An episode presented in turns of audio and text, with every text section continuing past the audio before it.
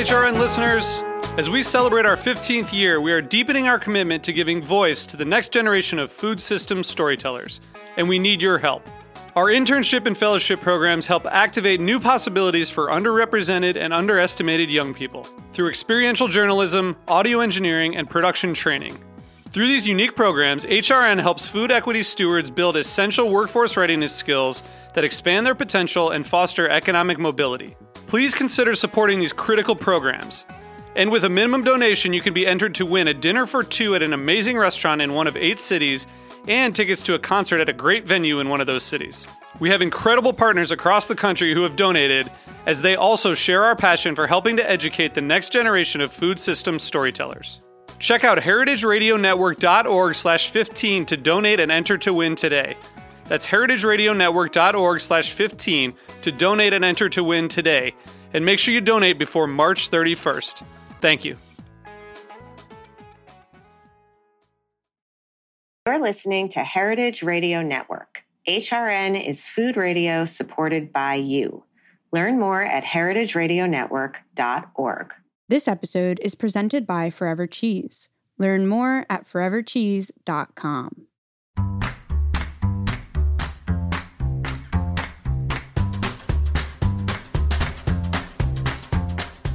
I'm Allison Kane, and welcome to In the Sauce, a podcast about building consumer brands from the ground up. I love doing this show because I get to interview everyone from production gurus to marketing and social media mavens, anyone who can guide me on this crazy journey. This is the story of building Haven's Kitchen sauces, but it's also the story of every growing brand because we're all in the sauce. Today, I'm speaking with Anthony Domenici, co founder of Basecamp Consulting Group, the fractional CFO and bookkeeping team for CPG companies looking to scale sustainably. Anthony is a finance and accounting expert with a career spanning nearly 20 years and has worked with public and private companies ranging in revenue from a million to $5 billion. Basecamp offers a full service suite of financial services with a team comprised of entrepreneurs, operators, and advocates. Welcome, Anthony. Yeah, thank you for having me. Super excited to join you today. Yeah, so I, you know, I, I just finished episode 202 and I was sort of looking back and, you know, reminiscing a bit and thinking a little bit how my episodes probably similar to sort of like the way that people have thinking about CPG in the last couple of years have shifted somewhat from a majority of discussions about growth and marketing and sales to I feel like my latest episodes have been much heavier on financial health, operations, you know, the the not as fun shiny stuff. Mm-hmm. Um, and I guess I'm wondering, you know, you've been in this, you've been here for 20 years. Are you A, very much the same, noticing that shift? And B, um, does it feel like you're having more conversations about, like, help me get profitable now more than ever? Or does this feel like just cyclical to you because you've seen this before? Um, well, I would say short answer is yes, but you know, this it can be both. It is sort of cyclical and um, you know, I, I, guess more financial urgency maybe. Um, you know, I think that there is a period of time in maybe every economic expansion where capital is sort of free flowing and you know, you want to catch the upswing and mm-hmm. there's sort of high confidence in your ability to raise money um, debt and equity are easier to come by. There's more competition for investments, which push valuations higher. Mm-hmm. And I think over the last, you know, especially year, probably 18 months, those started to slow down. Mm-hmm. So I think the access to capital has really driven kind of the the sense of urgency I'm talking about. And it may not even be get let's get profitable for everyone, mm-hmm. but it's mm-hmm. more about how do I make my cash last longer. I think if you're just less confident that you have access to capital or equity or debt or whatever it is, you're more thoughtful about how you're spending. So you might be reducing expenses, when in a direction of getting profitable, right. but it's really more about cash. I think um, when it comes down to it, and co- of course, if you are profitable, you have surplus cash. Right. No, that makes sense, and it's funny because I had Greg Wank on a couple weeks ago from Anshin, and he was saying that this all sort of started before COVID, but then COVID happened and sort of created all of these very strange patterns. One of them being just like a massive, you know, just greater desire for consumer goods and cooking at home and products that, yeah, all of that. And now we're sort of seeing a little bit, A, what would have happened had COVID not happened, but also the tailwinds of COVID, which have now also impacted supply chain and retailers. You know it's kind of this double whammy a little bit. Is that how you would sort of paint the picture as well yeah i think it's covid created an interesting dynamic just because of this sort of like bullwhip in some cases where you know your business got massively disrupted and then it was on fire and then now like the, some of the distribution channels are stuffed. So you have working capital issues. Not you might have you know too much inventory in distributors and uh, surplus inventory where you wanted to make sure you didn't run out and you bought too much. And right. there's kind of a big um, impact of that where i think you know in addition just debt didn't really matter for a little while that was so cheap um, and now it's starting to matter so i don't know i think there's a combination of dynamics there that certainly have affected cpg um, and there's sort of this pendulum swing too of you know, hyper intensive direct to consumer activity. Mm-hmm. Um, you know, the change with, you know, iOS and all these other things and just the return on those ad spends reducing, it might be swinging back more towards the retail side. Right. And, you know, the cash flow dynamics of that are also a lot different. So I think there's a number of things happening that I think make making cash flow in your business more difficult. Um, yeah.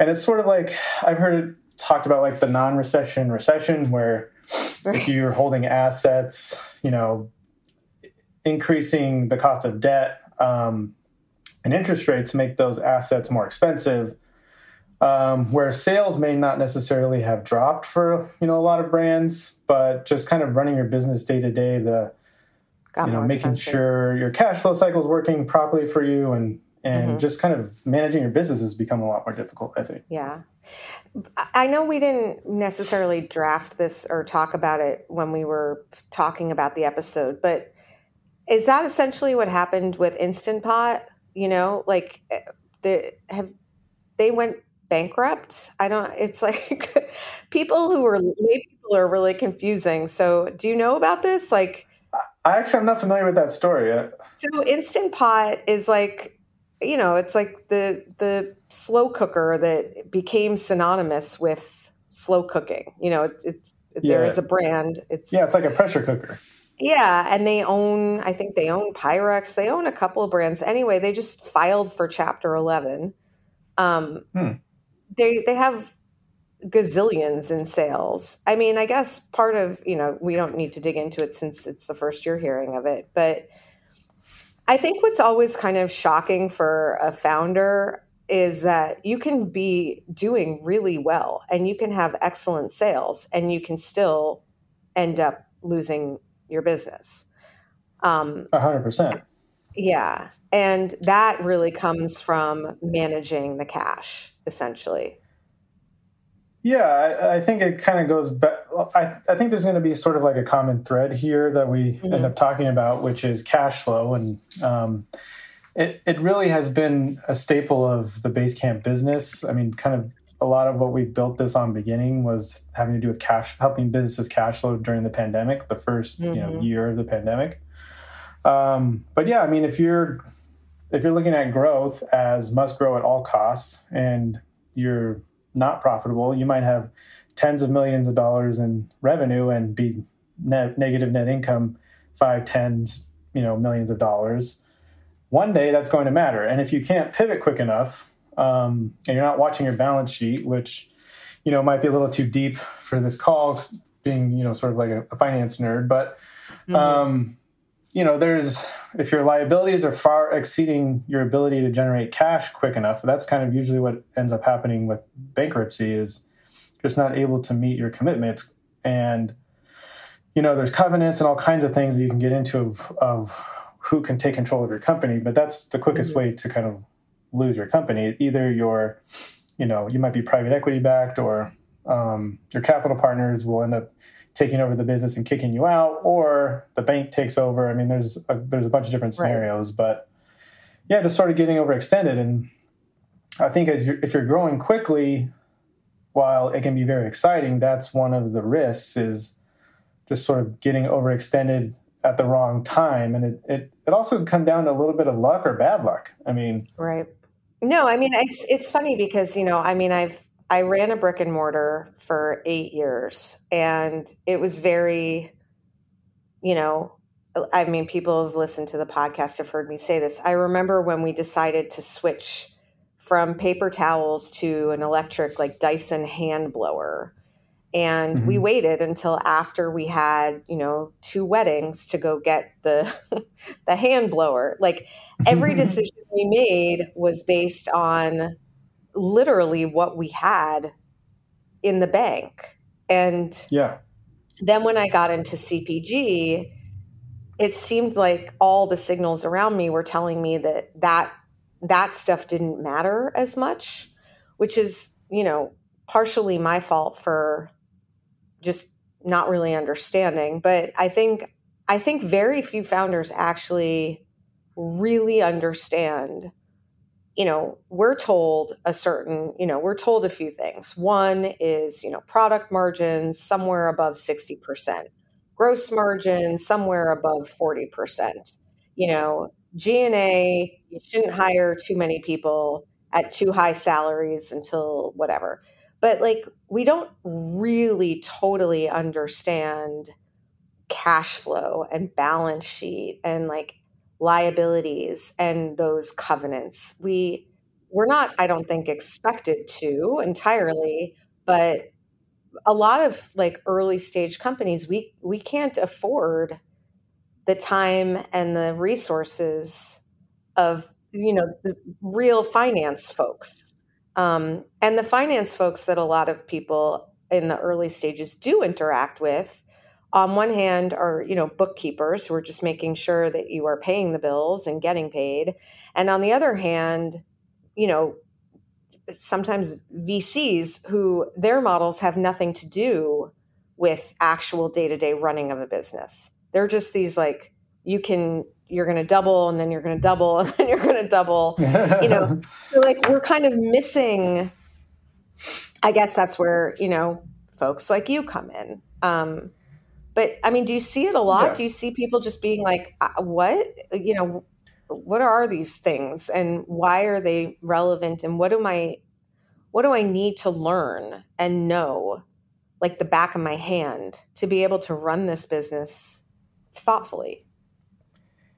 Yeah, so I think there's a couple things that uh, I wanted to touch on there that you mentioned. One is, um, you know, starting with bookkeepers. Um, we always recommend starting with bookkeeping early. Um, you have to have clean books to be able to make good decisions about your business, and having a CPG kind of focused bookkeeper who understands how things are supposed to work um, mm-hmm. is really important. And um, I think the other thing that we often see let's just let's just assume your books are right, but having somebody that is willing to kind of partner with you with your business and add a little bit more value to the numbers, which is kind of our manifesto. That's really what we're trying to do here is um, be true business partners, add value to, you know, somebody that says, "Oh, here's your books," and good luck with that. But mm-hmm. what we're trying to do is give you a little more insight. We have a team of entrepreneurs and sort of business owners, and we've been on the other side of the table with like you know the founders mentality. We call it the founders mindset.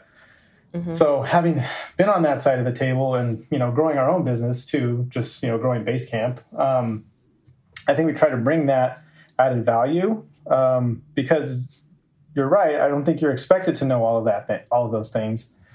And one of the things we do see as well is if we take over books, um, you know, I think initially a lot of founders may have, you know, someone they know doing their bookkeeping or sort of, mm-hmm. you know, like their cousin or their uncle or something. And I don't think people pay attention to the balance sheet a lot, and that can sort of get you in trouble. Right.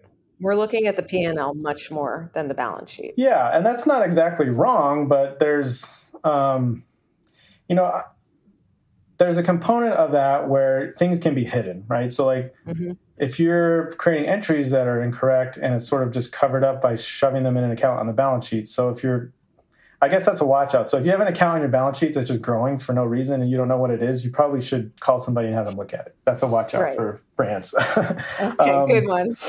so, um, the other thing that I think that you mentioned is just affording, you know, finance people. So there are, you know, that's another value prop that we're basically trying to bring is just, you know, fractional help that is affordable and can give you the experience of somebody that, you know, if you hired full time would be, you know, a, you know, a, a world class CFO could be three, four, five hundred thousand dollars a mm-hmm. year, you know, depending on the size of your company.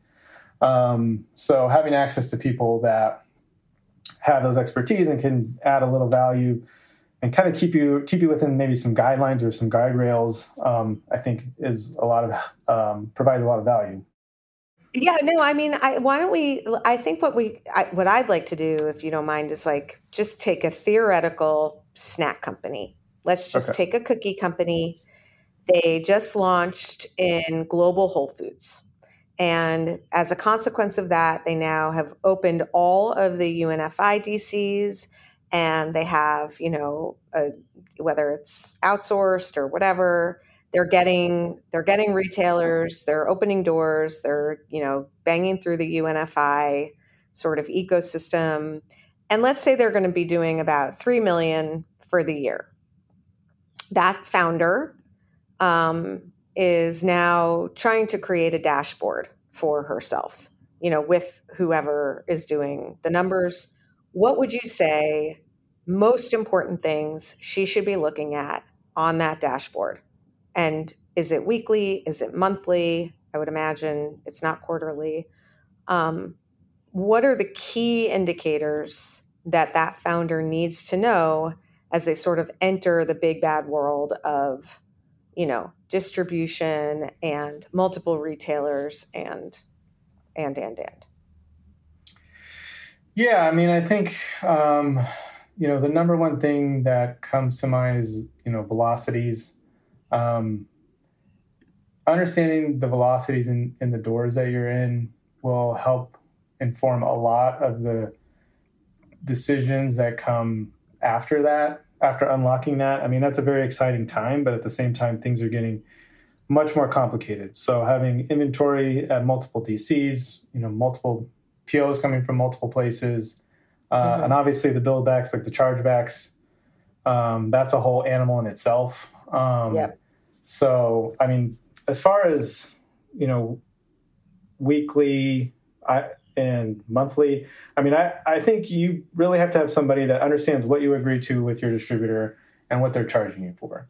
Because um, right. I think some of those things are going to be mistakes that you've made, mm-hmm. um, where you need to learn from that and prevent that and some of them are going to be mistakes that they've made and you need to hold them accountable to fix it and not charge you too much so i think understanding the you know the, the amount of expense related to opening a new door is also really important so in terms of brass tacks though I got a review on Apple Podcasts that I talk too much and interrupt my guests, and I'm like, I'm like very cognizant now that I just interrupted you. But I want to just I the reason why I'm interrupting is for a good cause because so we're gonna we're gonna talk about velocities in a second, but how eh, we I think we get it. I think we understand that we need to know what UNFI or KeHE or any of them yeah. is charging us we need to have our eye on it, but we don't entirely know what that means or how. So, is there a way for us to ask whoever is doing our numbers to say, I need to see this every week or every month or whatever it is, every billing cycle or however, from UNFI? And these are the people that need to have access to this so that we can keep ourselves and them accountable like what what will yeah. show us what that cost is you know what i mean yeah so having those i think a little bit of detail in the, the billbacks, like the categories that they're coming in, whether they're um, you know related to revenue and you know if it's like coupon driven or, or those types of things scans and whether they're more kind of uh, fee based um, the category that they're in. As a percentage of revenue is usually helpful to kind of just gauge uh, also just accruing them in the right period. So you want to be matching up your expenses with the revenue related to that Right. uh, will be helpful. Um, just to kind of gauge whether it's increasing or decreasing. Um, I think you also just want to make sure, you know, of your best selling SKUs that you have enough inventory to meet the demand. So sort of understanding the trend of Mhm. you know the demand on those products. And I think the thing that I often see in a scaling company is trying to make sure everything is in stock all the time will cost you a lot of Mhm. cash. Right. So I think uh, again it comes back to cash flow, but as you're ramping sales, you're going to have a big draw on cash to have inventory to meet those sales. So I think trying to understand how how things are being ordered and um, your you know your product mix and what's the most important um, will help you kind of manage your cash over that time. Mhm. Um, but you, you know, watching your AR uh, and rel- relative to your sales on a monthly basis. So, you know, I think there's there's this thought that you know if you're on net 30, you're going to get paid on time. That's usually not the case. There's Right. going to be you're going to have to follow up. You're going to have to make sure you're getting paid. The check probably go, may go to the wrong mailbox. So it's something you have to watch. Um, Because if you have a big order and you miss that check, I mean, it can be, it could mean, you know, it could be a disaster for some companies at the wrong time. Yep. Um, and then a lot of the KPIs that we always just talk about are, you know, year over year, month over month, month uh, measuring against your budget, um, your inventory turns. So as you're scaling, it, uh, you know, it all comes back to working capital and cash flow for me, I guess. Right. so a lot of those metrics. And so let's just say, going back to this cookie company, they have four SKUs and they're looking at that Whole Foods portal and, you know, they see really, really strong velocities in two of them and not as strong in the other two. Um, and they're, you know, they, I guess, you know, what what does that tell them then? You know, like what we all have, you know, we all have our winner SKUs. It kind of, you know, winner begets winner in the sense that the minute that you start selling to other places, they say, What are your top SKUs? And then essentially you have, you know, a couple of them that are in every account and then a few of them that are spread sort of over a bunch of accounts, which isn't great if, you know, you have you know moqs or volume helps you you know in any way so when you're advising people you know all right look at the velocities. What are you what are you asking them to do once they look at the velocities? Like what are the what's the takeaway? Okay we know our velocities we see them we see that they're growing we see that they're you know some do better in the midwest than others but then what? Yeah, I think I mean you have you really have to look at your business and what's happening and decide if you're willing to make the tough decisions to cut something or maybe innovate in a way that's closer to the success that you're having. I think it's there's no one answer for any company. I think in a lot of these things, and I, a lot of times I lead with, "Well, it depends." Um, Right. Because you know, if you and it really depends on how many SKUs you have overall as well too. So, but you know, if you think about capital efficiency and where you're spending your cash, I think you would want to lean into the areas that you're having the success, and Mhm. you know, you may want to cut the the bottom SKU, or maybe it's only one, or maybe it's two. I don't, you know, it depends on Right. a lot. But um, if you're thinking about scaling a business sustainably, you would want to lean into the products that are obviously selling better because you're able to turn your inventory quicker, make your capital work for you quicker. You can also look into more kind of financing instruments, which if you have slow moving inventory and you're using sort of like these short term financing solutions, that becomes very expensive. But if you Yeah. have things that are moving quicker, then I, that's where those tools can become a little bit better for you to sort of, you know, magnify your cash. It'll make yep. the return on your, you know, I would call it sort of like the equity dollars uh, higher. But, you know, you can sort of bifurcate your portfolio of SKUs in a way where you can apply those methods to the quicker moving ones, which is a little bit safer. Um, yep.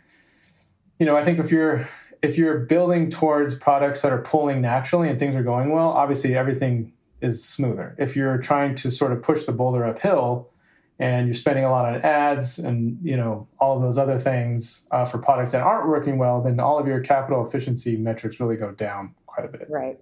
Yeah, that makes sense. All right, we're going to take a quick break and then we're going to come back and talk about other finance fun things. We'll be right back.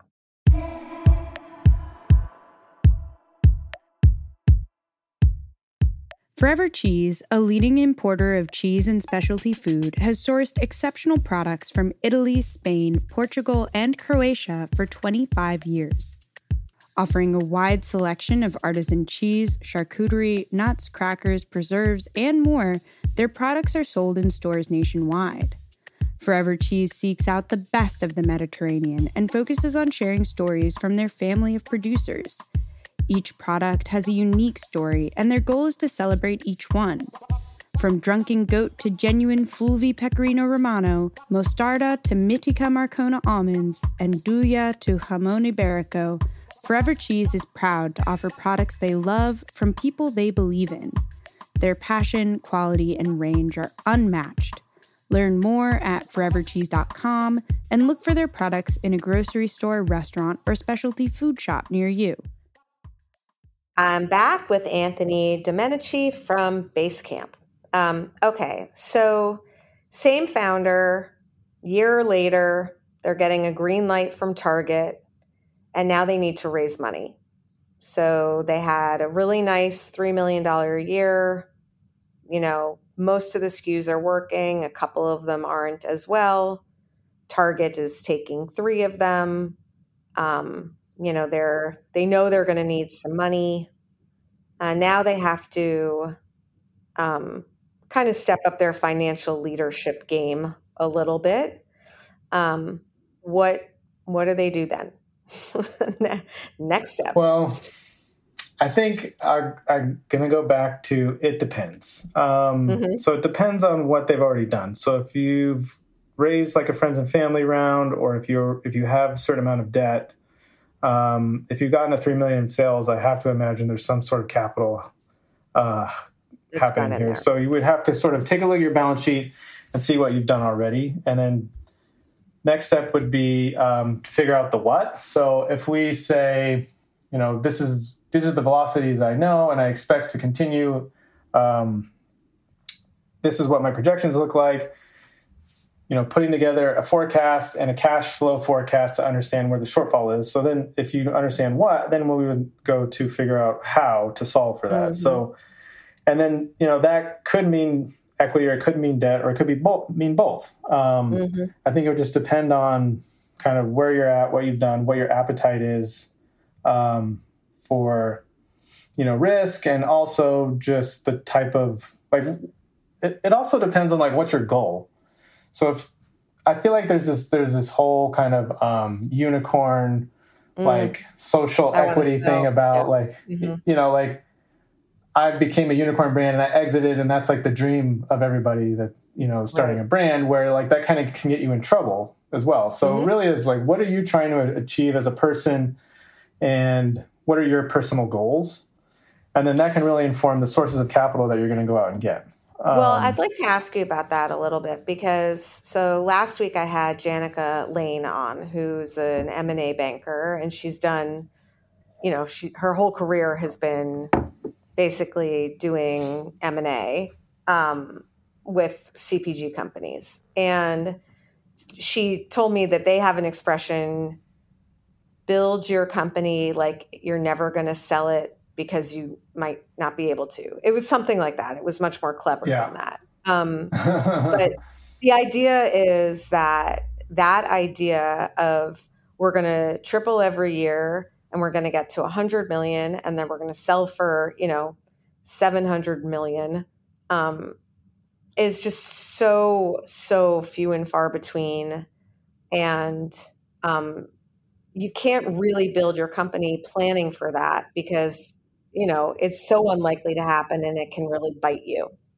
So uh, the the problem though then becomes very few of us in in the food CPG space are going to be able on the flip side to build companies that set off enough cash at the end of every year to you know sort of take care of us for Right. ever right it's not that kind of a business it just the the ecosystem of the business is that these big strategic players own it they own Yeah. distribution they own the shelves they own the pricing they own everything Yes. and we're not even playing the same game. So, what are the alternatives? I mean, instead of us founders setting ourselves up for, you know, er, trying to scale to exit, what should we or could we be setting ourselves up for that is a pleasant lifestyle and going to make us feel fulfilled?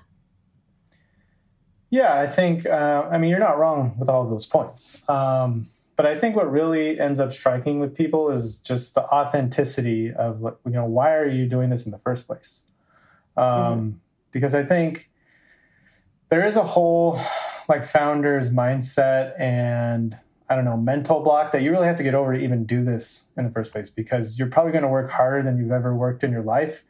And you're probably going to make, you know, a, half or less than that than you made last year or whatever if you, Yep. if you started your own business maybe even less than that maybe nothing the 1st Mhm. year so there's a whole sort of like um, grit and you know i don't know survival Passion. mentality that you have to have to even do this so um, i do believe that you know e- there, there's plenty of groups out there and companies that have started with the intention of exiting that have done well and done that. But you know, a lot of times, what really has people respond to a product is the authenticity of the founder, the story, um, and uh, you know, something that you've seen in your life that you're solving for that you really wanted and you couldn't find, and you know, those types of things I think strike with people. And when you're you're trying to build something that means something to you, you, know, those two things will probably happen at some point, which is you're going to build a company that can sustain you and your family. And,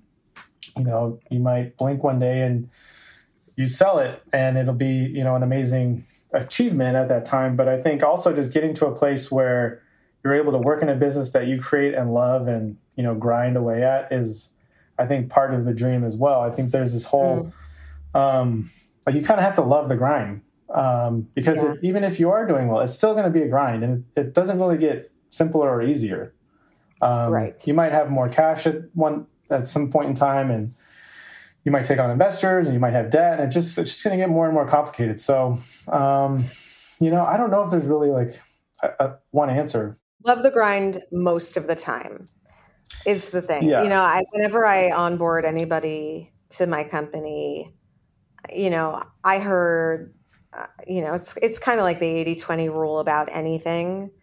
You know i'm like i don't expect you to love your job 100% of the time.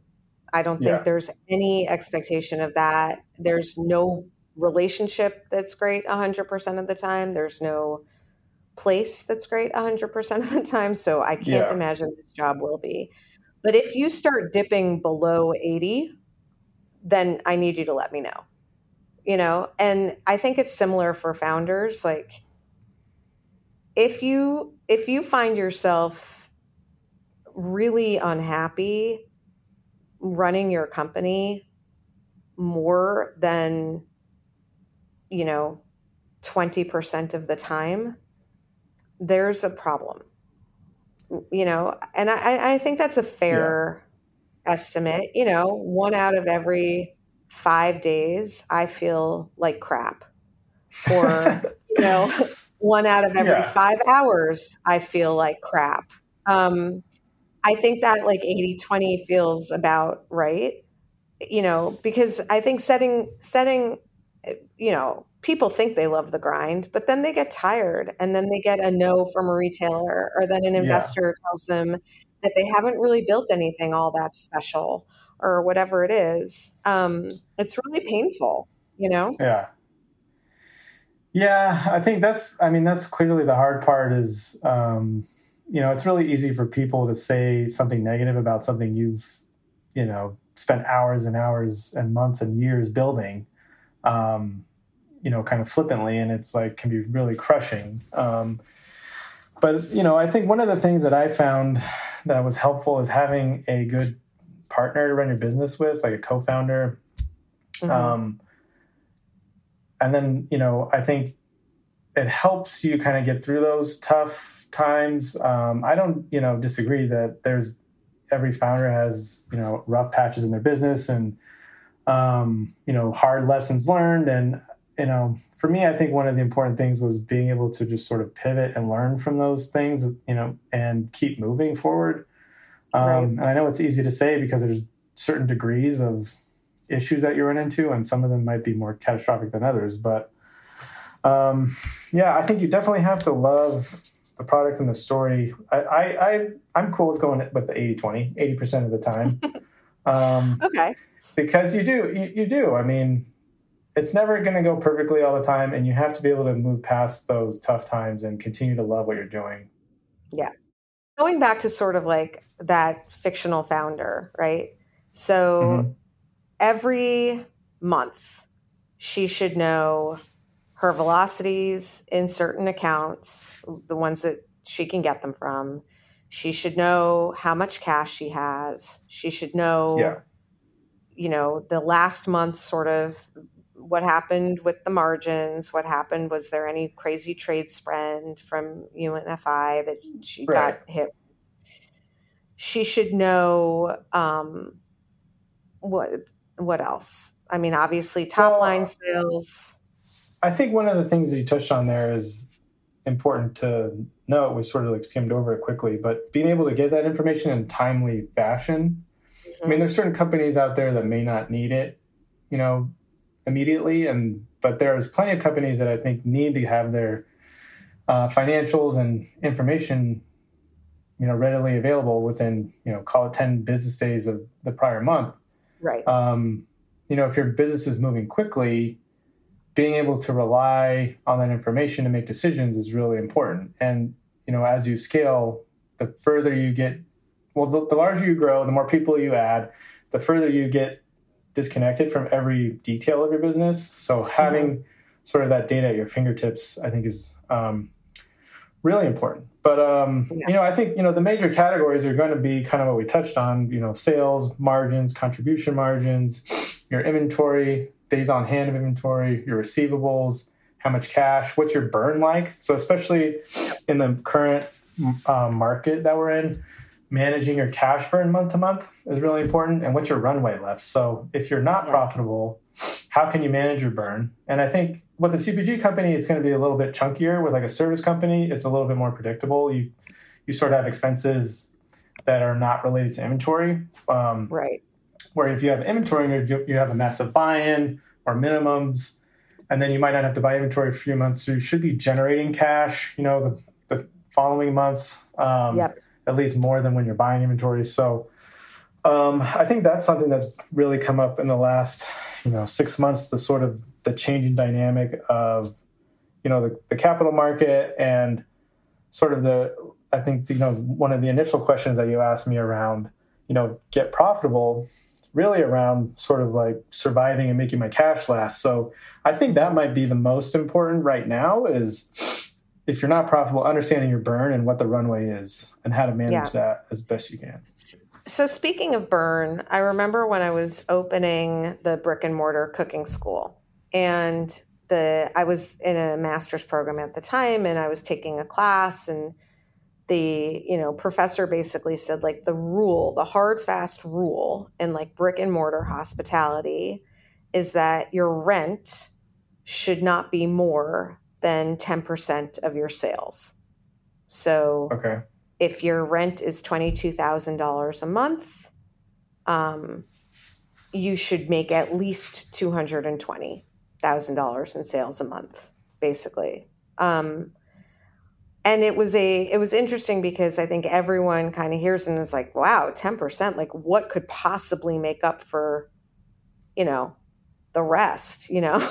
but inevitably Eh, so much makes up for the rest and there's so many things and if you want to take home anything at the end of the month it, it is a very good physical law to sort of abide by right. are there any that can that are sort of similar in cpg like your G&A should not be more than X percent of your total revenue or your, you know, anything on like the the sort of the, the, when people are putting together what they think their burn is going to be, or when they look at their burn and they're like, "Wow, gosh, why? Where? How am I spending that much?" You know, Yeah. that there are just some simple sort of like this shouldn't be more than 10% this shouldn't be more than 20% like that you can just kind of generally abide by Yeah, I mean, I think again, it depends on like the stage that you're in and where you're headed. I think early on, your marketing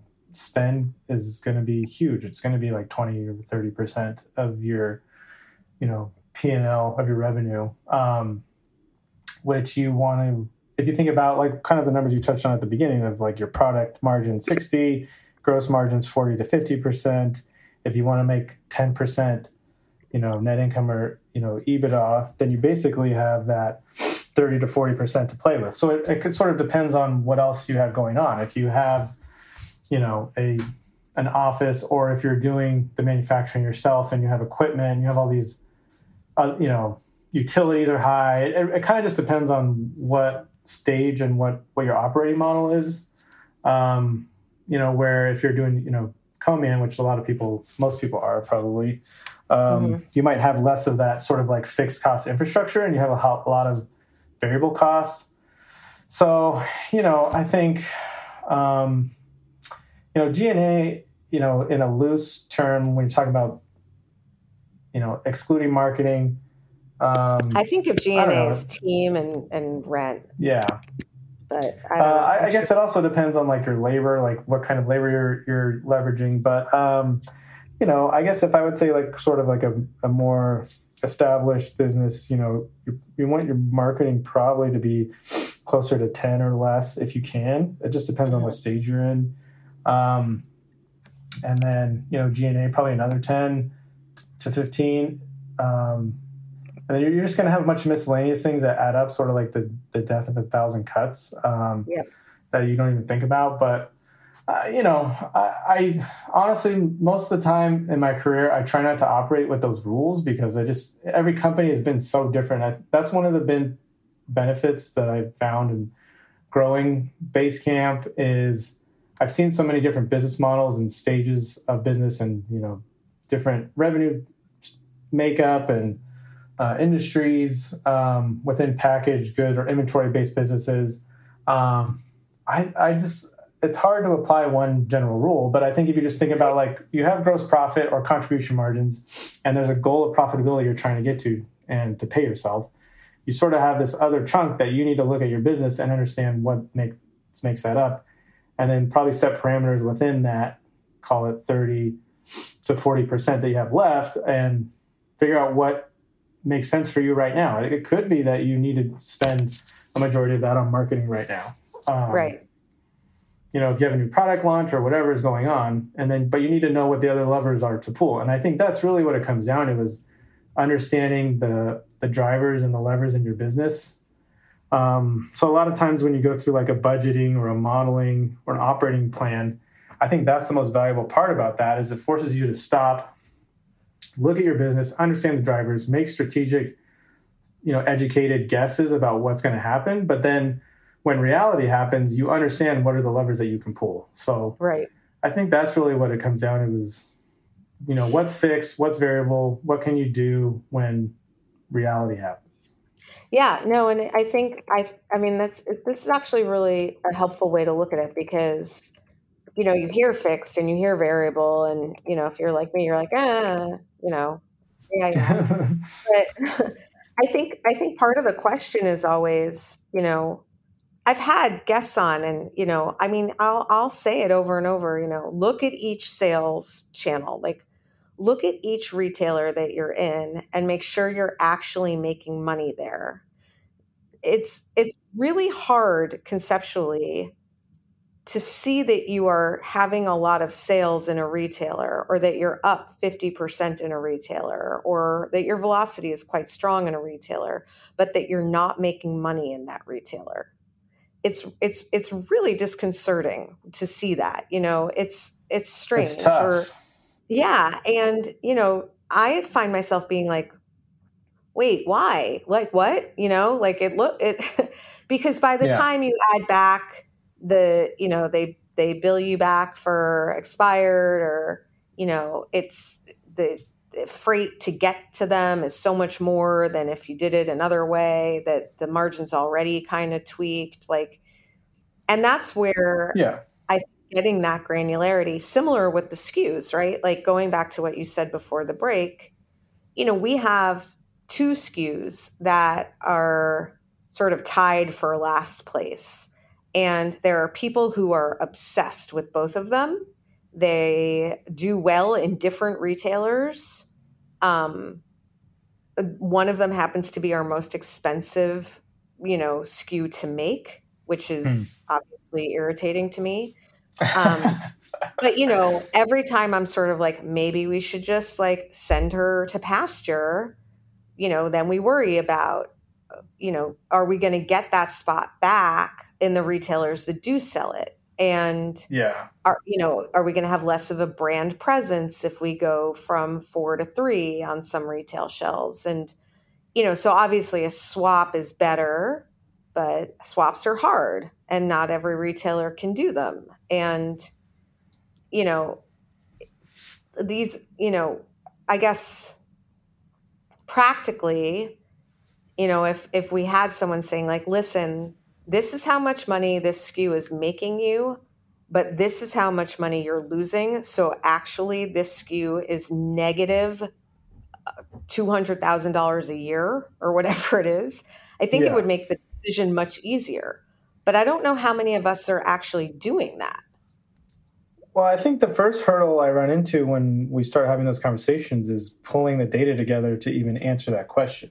And right that kind of goes back to sort of having you know really good process and bookkeeping around all this data because it's not an easy question to answer if you don't have it set up properly. And i've helped companies get to the, those questions and um, i think some half the time they're surprised at the answer. I think you know they might yeah. think their you know direct consumer channel is the most profitable and it, it could be up on the front end because of your price and your, your product margin. But by the time you add a 3pl and all the other, you know, nickel and diming, pick pack. It depends on if you're right. selling the combo packs and all these other things that can be like mm-hmm. adding up. The blended margin on that could even be lower than your wholesale margin. And mm-hmm. people don't even really realize it until you put the number right in front of their face. But it might take us, you know, 30 or 60 days to even get that together because we have to right. dig through a ton of data. So it's, and those are the kinds of things I think that are difficult to do early on, but are really beneficial because when things start to go well and you start scaling, and like your story here that we came up with, when things start to get complicated, it's really hard to go back and build that stuff. Right. Because you just have so much more data and history to dig through and figure out what happened. And you don't really have time to even look at it. So as you're building, slowly building those building blocks will help you make those decisions in real time when things start to go move quicker. Yep. Uh, and I see that over and over again. Yeah. I mean, I, I, think that, you know, one of the questions was, you know, is always around. I think also, you know, a lot of us get models put in front of us by finance folks. And mm-hmm. we look at two things, you know, or three. And the rest of it is just Excel and sort of, you know, disconcerting. um, but you know making the model actually work for you making it something that you don't feel like you missed a boat but you feel like you can actually impact and make change that you need to. I mean, we all know that, you know, the most, I guess, the variable, the big variable costs are the people, right? Mm-hmm. Like at the end of the day, a lot of us that have invested in building brands have humans that are doing jobs that I guess arguably aren't 100% imperative to making the product and getting the product on shelf. They are important in terms of building awareness and making sure that you know people are seeing it and that it's continuing to grow. Um, but you know, I think even going back further, if people knew that they should if people knew how to look at each retailer and if people knew how to look at the variable costs of each channel and each distributor and each product you know there i think there'd be a lot less sort of hire and then fire and then hire again and then fire. You know i think i feel like people yeah. you know, if we were armed with that well, I think one of the things that I see is um, building like models and projections in a way that are really hard to measure against. So it, it sort of has to go back to your combining matching your modeling to sort of the way the accounting works. So like there's occasionally I see a model that has like excruciating detail in like all the wrong places. Like mm. you know there's there's places that are really the most impactful for your business and that's going to be sort of this like net contribution is the mm-hmm. first place where you know a lot of people understand their product cost because they're probably the one that's you know built it and sourced all the materials and they're very familiar with that but when you start getting into yeah to the selling channels with all the other fulfillment costs being able to one you know model that out in a way that's easy to understand but then also track those expenses in the same way um, and then sort of building the rest of your business like there's this phrase that um, came up this week or last week that were like pennies or prisoners like you don't necessarily have to model everything out to the penny and understand all of your operating expenses to the penny but it's more about key drivers in your business and managing sort of like the buckets and i think that's right. the way we try to model the rest of the operating expenses, your, your big buckets are going to be marketing, your sales, you know, sort of selling expenses, marketing, labor, and then all the other sort of administrative G&A expenses. Right. Um, so, you know, we build out a labor model. Um, we build out, you know, a marketing plan. We build sales revenue by channel. And then in that revenue channel, there's additional expenses that match up with those channels. So wholesale may have commissions, you know you might be shipping um, you know containers or whatever who's covering those expenses um, and then you know direct to consumer layering all those expenses your advertising costs ads like all those things kind of come into play. But you also have to be able to book those and track it. And i think having a budget so if you're going through this exercise of i'm really thinking about my business i really understand it i understand the drivers and then you need to measure against it because i think if you think you know it and then reality starts coming through and it's different, you need to be able to measure those results and make new decisions based on that information. And I think it's really like an iterative process, you know, almost like a in your when you're really early in your business, creating a one year operating plan. I think is a good exercise, but in reality, you probably have to look at it every quarter and, and kind of does this even make sense anymore? A year is like an eternity in a yeah. you know a small startup scaling business. So um, you kind of have to create this engine of sort of measure, iterate, you know, pivot, and then go. And you have to just yeah. sort of keep doing that over and over again uh, as you as you grow. Yeah, and I mean, right now, you know, it's it's mid June as we're recording this, and you know, at least in my category, a bunch of the retailers that we thought were resetting by now have not. Some of them, you know, we have some outlying yeses that have not reset. And we have some outlying meetings that we were supposed to have in Q1 that we have not had. Um, and so, you know, I know I'm not alone. I mean, I know that there's Yeah. a lot, especially in fresh and in some case in frozen.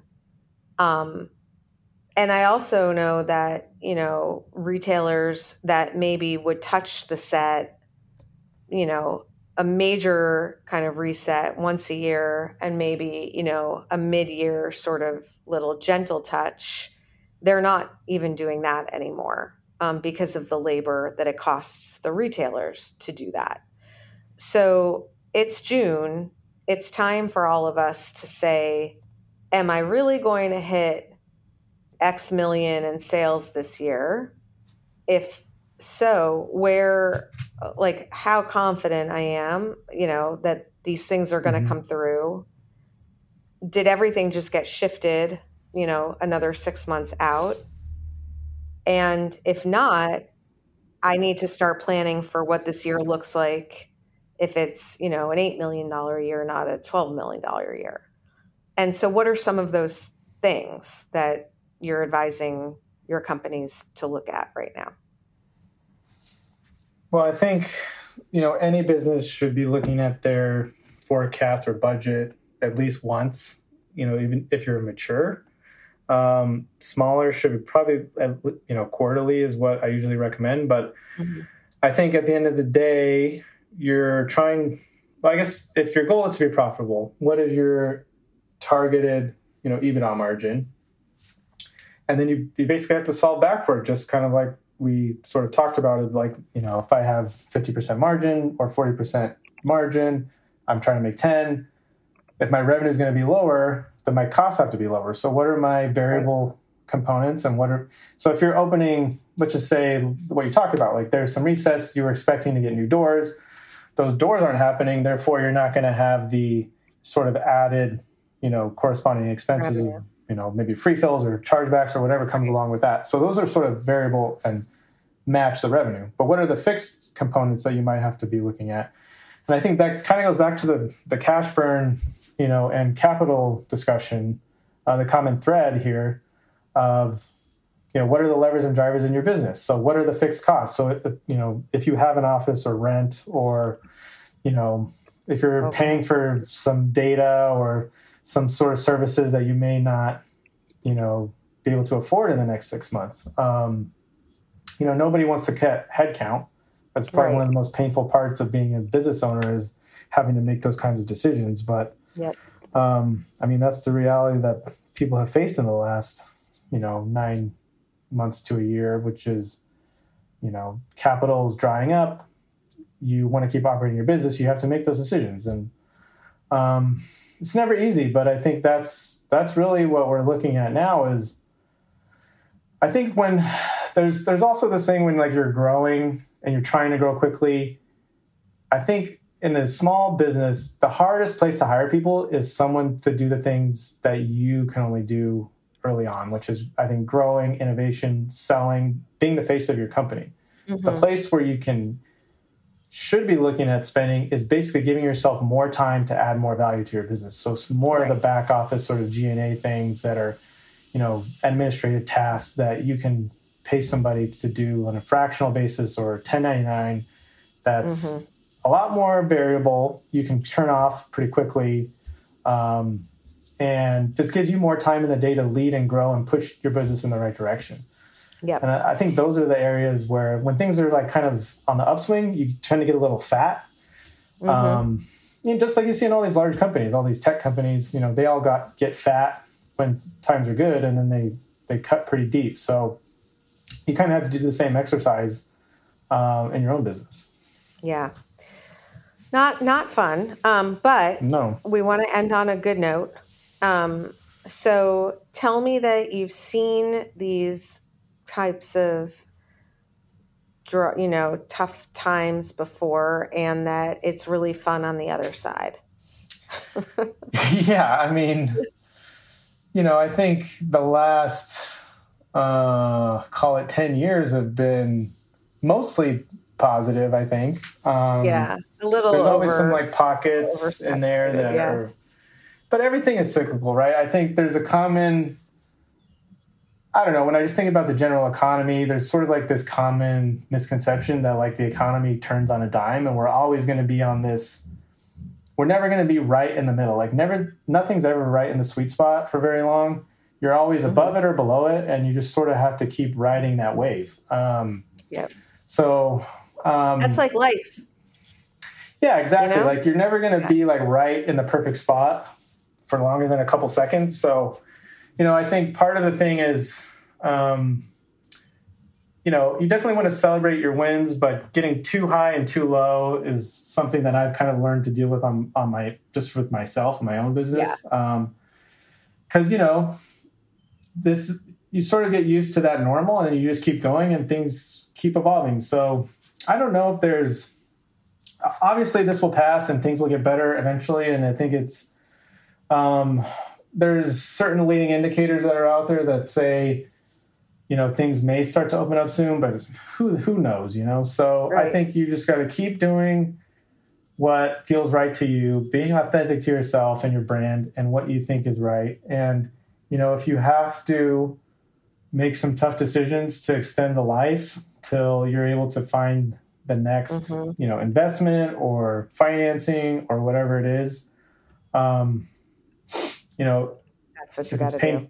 You, yeah, that is what you got to do. And I think you know yeah. we we as our own business um, are you know trying to work with our companies to do the same. When we see cash balances getting low, we reach out to them and say, "Hey, have you been watching this? Like, we better let's mm-hmm. talk about it. What do we need to do here?" And you know, I think. Um, anyway, I think we're here to support any of any of these businesses or people that are listening. Um, you know, if you're trying to get you know data out of your company. You need some infrastructure to make these tough decisions. Um, definitely here to support that. Um, and yep. you know i think it, it will pass. Amazing. You know hopefully well, we can all you know make it through to the yeah. to the other side.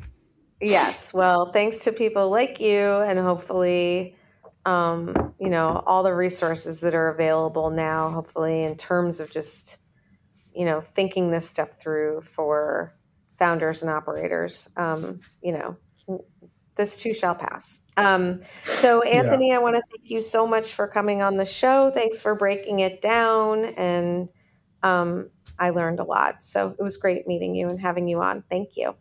No, thank you so much. I really appreciate it. Um, yeah. Awesome. Liam, thank you for engineering as always.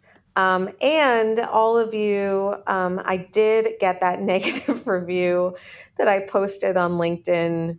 Some guy, he had a couple points. I, I, I can be, you know, I can, I can be humble there. Um, but for all of you who responded to him by writing really nice reviews, I just want to say thank you.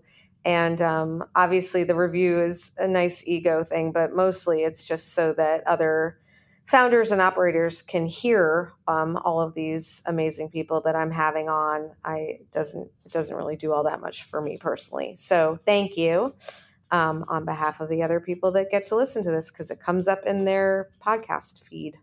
Um, and I will be back next week with another episode of In the Sauce. In the Sauce is powered by Simplecast. Thanks for listening to Heritage Radio Network, food radio supported by you. Keep in touch at heritageradionetwork.org slash subscribe.